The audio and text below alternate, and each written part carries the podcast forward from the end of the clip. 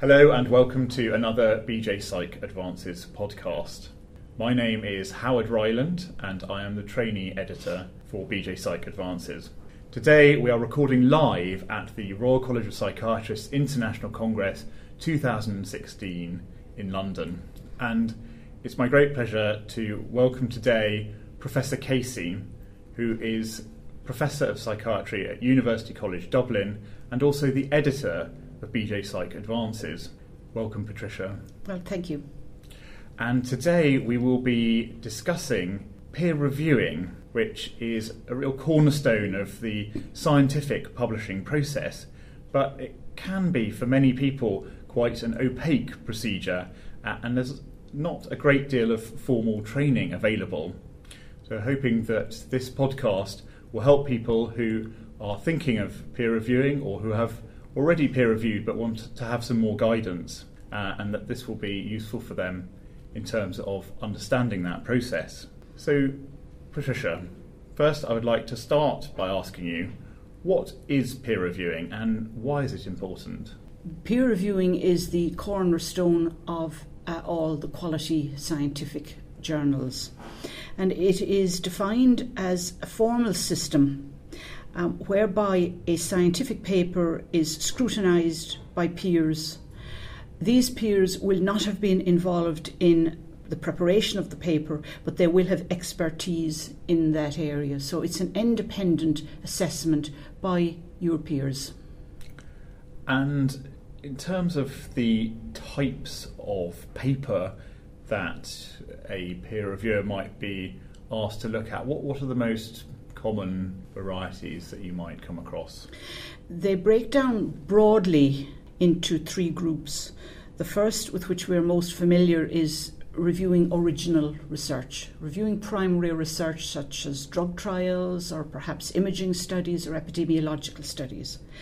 The second type of uh, review that a person may be asked to uh, provide is to review a narrative review.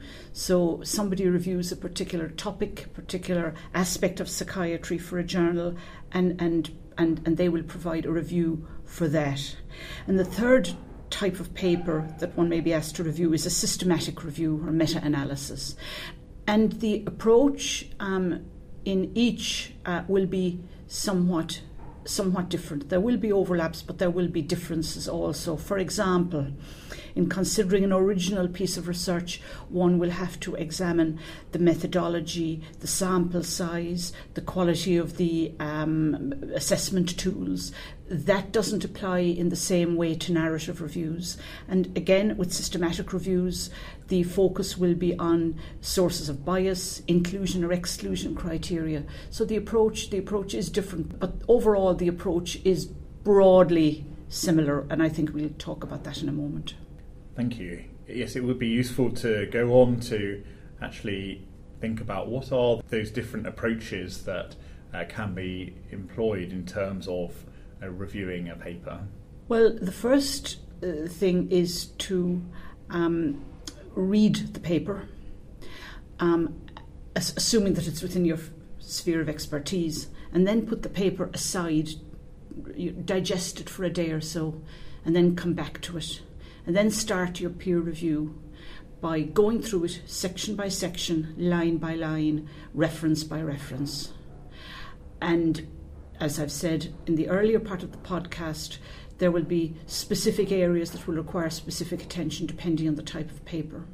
And then when one has gone through and identified strengths, weaknesses, areas for change, one then writes the review and um, after that, you put that aside for a day or so and then come back to it. And the reason the reason that I recommend people do not do this all at once is because new ideas, new thoughts about the paper can come to you um, after you've done the initial review or when you've written the initial review, or you may want to um, adjust some of what you've said. You may feel you were too harsh in retrospect. So it will allow you to process what you what has been written and what you have written, and then finally you write the final version of the review and submit it.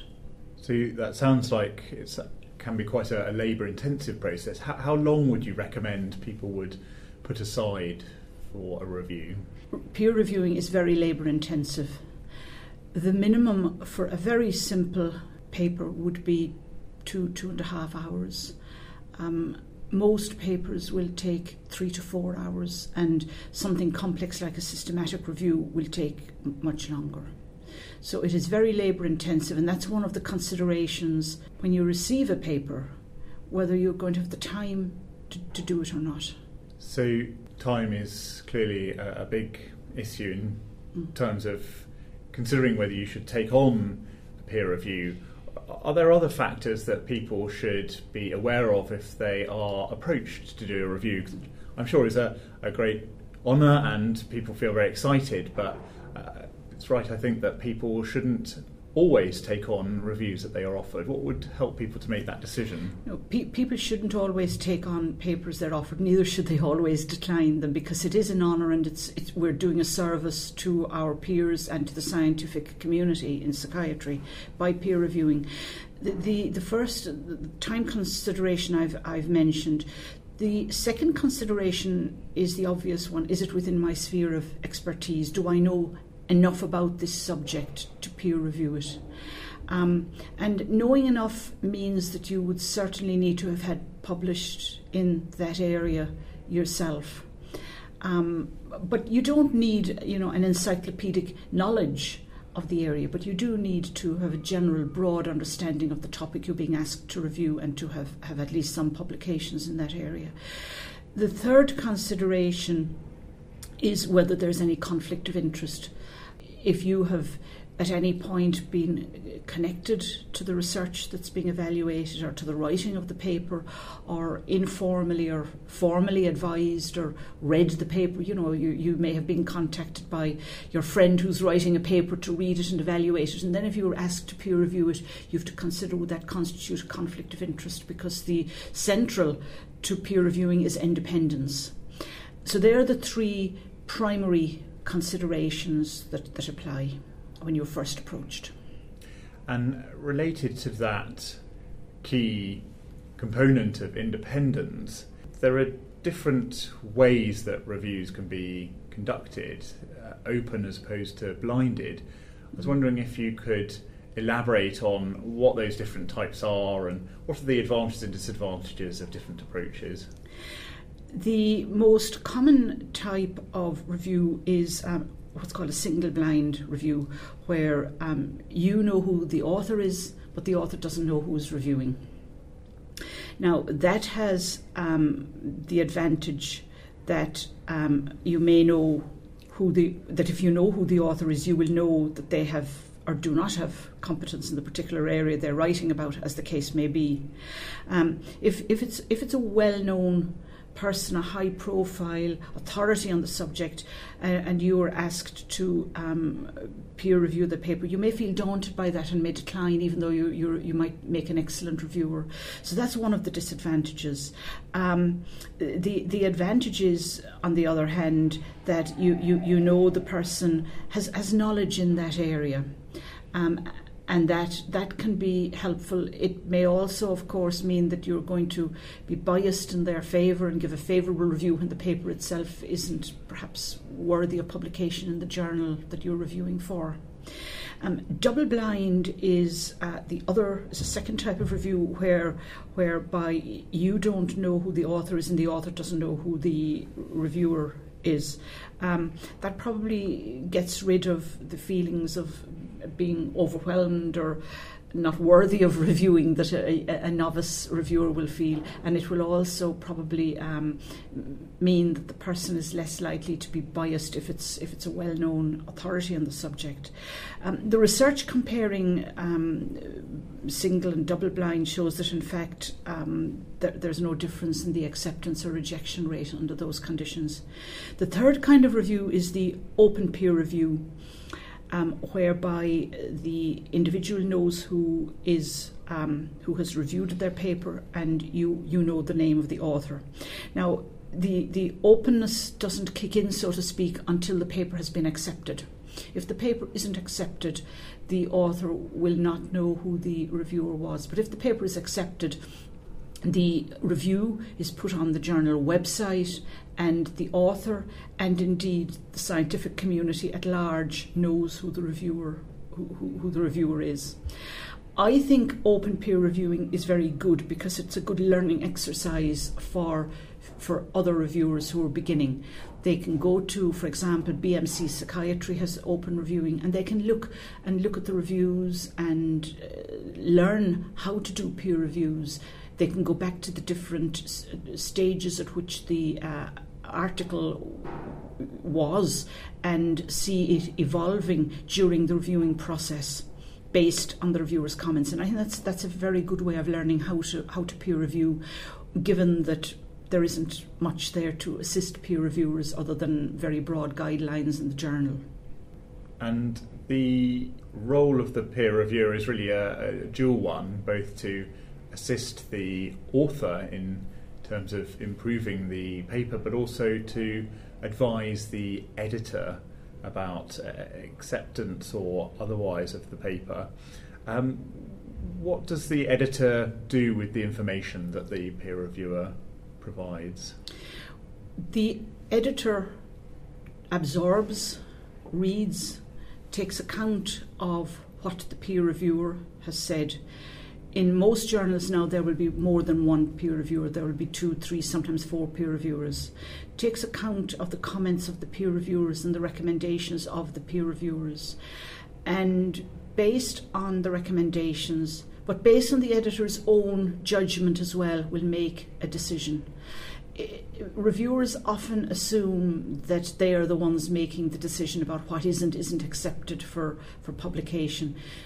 But the the decision ultimately on whether to publish or not rests with the editor and the editor only. Okay, so the role of the peer reviewer is uh, really a dual one, both to advise the author and to help them to um, improve their paper, but they also work with the editor in actually providing counsel about whether the paper should be accepted to the journal or otherwise.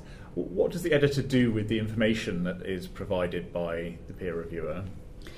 The editor takes account of the comments of the peer reviewer or the peer reviewers. There are usually more than one in journals nowadays. And the editor um, does not have to abide by the recommendation of the peer reviewer. Um, the editor may, will have other considerations. For example, if the paper is on a particular topic, and even if all the reviews come in favourably, if that topic has been covered extensively in the particular journal and doesn't sh- and doesn't need to be covered again, then the editor may decide to decline the uh, the paper. So the the editor assimilates the information provided by by the reviewers, but ultimately he or she will will make will make the final decision. And from your experience as an editor, you're able to shed light on the process of choosing people to do reviews? Well, the process is quite simple in some respects, in that the system that's used for the Royal College of Psychiatrists journals is what's called BenchPress. And BenchPress has a list of people who have published in their journals um, on in the BenchPress system, along with the particular area in which they have expertise. And at the click of a button, you put in the area of expertise, and you can get get 100, 200, 500 names, um, and you you select. The question is, if you've got 500 names, how does one decide? Um, there are facilities in, these systems to select known reviewers, people who have reviewed on this topic before.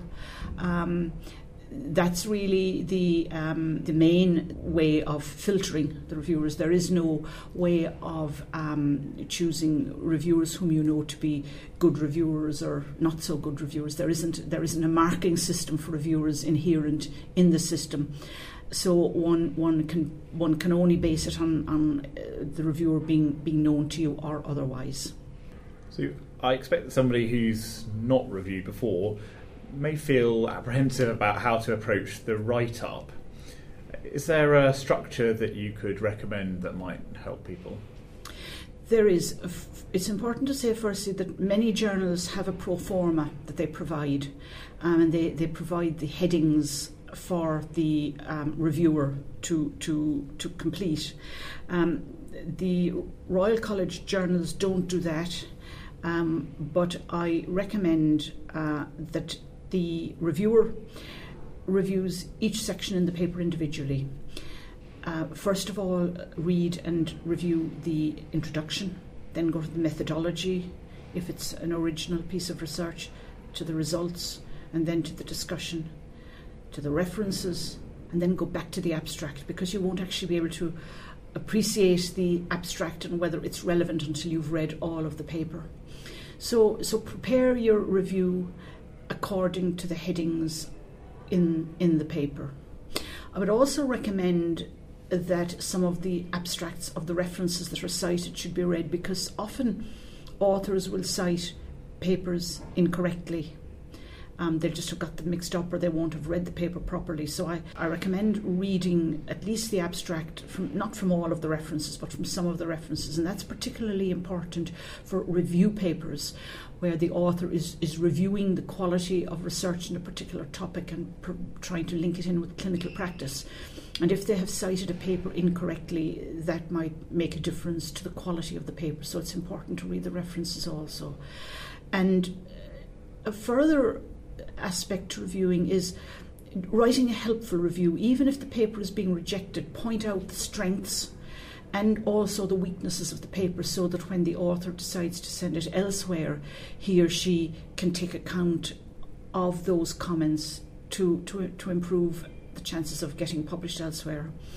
If there are some recent references that are available and that the and that the reviewer is aware of that aren't cited, it's helpful to to include them as well. I know as somebody who writes papers myself, getting a helpful um, a helpful reference is, is really very gratifying. Great, thank you. And uh, what happens when somebody finishes the review and submits it? What happens then is that uh, a few weeks later, the person will be advised whether the paper that they accepted, or the, whether the paper that they reviewed was accepted or rejected. Um, the gap between submitting the review and getting that information may sometimes be quite long, particularly if revision was recommended.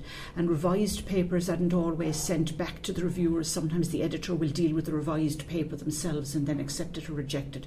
But, but the, the reviewer will be made aware of what the outcome was and will also be sent the comments from the other reviewers. And that's a very good learning exercise as well. And it's fascinating sometimes to see the difference in folk, the different folk, foci that the uh, reviewers ad- ad- adopt when they're reviewing. Some will maybe have focused very heavily on the methods, others may have focused heavily on the discussion, others may have focused on some other aspect. So that is also a very good learning exercise for any reviewer, be they be they novice or uh, well trained reviewers. So there can be quite a lot of variation between reviewers.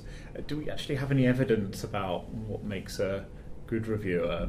Is it experience, qualifications, or, or something else? There is certainly evidence that um, people, the junior doctors, make better reviewers um, than more seasoned um, consultants and professors.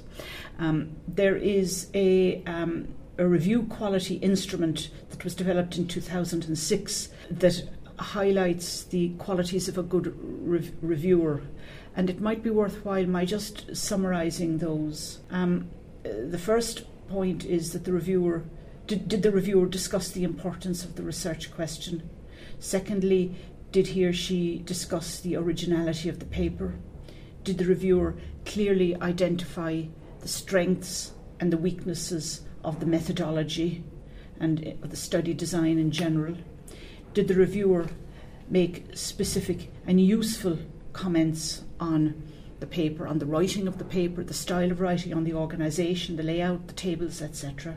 A, a further point is were the reviewer's comments constructive? It is not helpful to say things like, This is the worst paper I have ever reviewed in my life. That is not helpful to somebody's self esteem.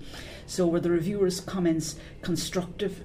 Um, you know, for example, did the reviewer uh, comment on specific ways in which the paper could could be Im- improved? Um, did the reviewer supply um, evidence from the paper to substantiate his or her claims, particularly about the weaknesses of the study. So, pointing to the particular weakness in the study, but conversely, pointing to the strengths as well. That will help to boost the, the confidence of the writer. Um, did the reviewer comments on the author's interpretation of the results? And you often find that in novice peer reviewers, don't look at methodology and don't point to the interpretation of the results. Instead, they they will discuss in very general terms the methodology, but they don't go into detail about the methods or about the interpretation of the results, and they're the areas in which reviewers are often quite quite weak. Um, and finally, the reviewer should rate the quality of the, the paper overall, um, or of the, the, review paper, which whatever kind of paper one is doing. The overall quality um, of the paper should be should be commented upon. Generally, editors do not want the reviewer to say in the review itself whether the paper should be accepted, revised, or rejected. There's usually a different box for that. And the reason that editors don't want that is because they fear that if the paper is ultimately rejected and yet the reviewers have said it should be accepted, that there will be a call for an appeal. Mm-hmm. And some papers are appealed, and then the paper will be sent to an independent, further reviewer for an independent opinion. Great, thank you. That's very helpful. Uh, if people are interested, what resources are available for them to be able to find out more? There are a number of resources. The first thing is to check the titles of some of the journals that you read British Journal of Psychiatry, BJPsych Advances, hopefully, any of the other ones as well, other than those produced by the Royal College. And they all have guidelines for reviewers. So you can go to the guidelines for reviewers. They're generally freely available. You don't have to take out a subscription to the journal, and they're freely available. So that's one one useful resource. A second um, useful resource um, is um, BJPsych Advances. Um, an article was published um, in that a few years ago, um, the lead editor, the lead author was Dr. Neil Halder, and it was published in BJPsych Advances in 2011. And people can access that. Um, it was it was uh, in volume 17, pages 150 to 157. People can access that. The third um, resource that's available for people interested in peer reviewing is that uh, the, the, Royal College of Psychiatrists, um, and, and I do it for the Royal College of Psychiatrists twice a year. I run a peer reviewers workshop, usually in May, and the next one is happening in December. So if people want to just contact the Royal College of psychiatrists. Um, they will see it on the website when the next one is happening and they can sign up and come along to that. And that's a day long workshop where people actually peer review papers. They're walked through and talked through a number of papers of different levels of complexity in the course of the day to get them started. So all of those resources are available. Of course, the other one that I mentioned earlier is a less formal one, but it's just going into BMC psychiatry and checking their published papers online. It's an open access journal, and the reviewers' comments, and they'll they'll they'll see they'll see how reviewers do it. They'll see the actual reviews. Wonderful, Patricia. Thank you so much for throwing light onto the dark art of peer reviewing and I hope that people listening feel inspired to get involved with this vital process and feel reassured that it is not such an intimidating activity. I, I think it's great to hear that it's actually junior doctors make excellent reviewers, sometimes better even than uh, more senior academics. So, Patricia, thank you very much. Thank you very much indeed, Howard. It's a pleasure.